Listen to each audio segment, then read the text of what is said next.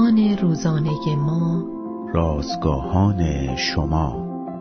عادل شمردگی یعنی گناهان ما آمرزیده شده اند روز شست و دوم از شماره اول نان روزانه ما. نکته را بگیر عنوان و قلاتیان باب دو آیات یازده تا بیست و یک متن امروز ما از کلام خداست. آنچه در مورد شخصیت پولس رسول حائز اهمیت است این است که او هیچگاه حقیقت را نمی پوشاند. فرقی نمی کرد که این حقیقت در مورد چه کسی باشد. قاضی، حکمران و یا همکارش پتروس رسول.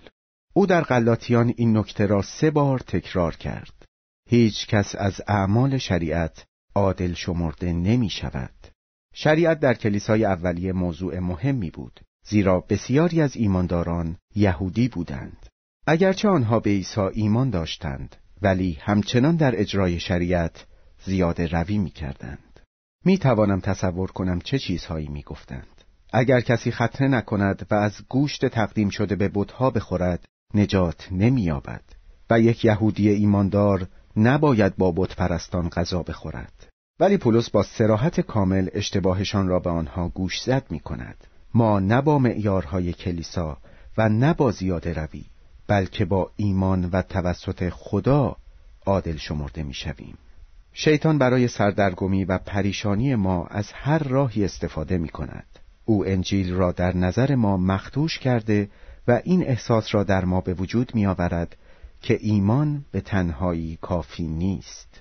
او ما را فریب داده تا به خواسته ها و آرزوهای خود توجهی نکرده و برای نجات خود کاری انجام دهیم. مثل دادن ده یک، حضور مرتب در کلیسا و تغییر شیوه لباس پوشیدن و تغییر تفریحات.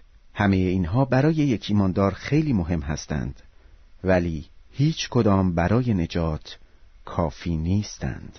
نکته اصلی این است که ما با ایمان نجات پیدا می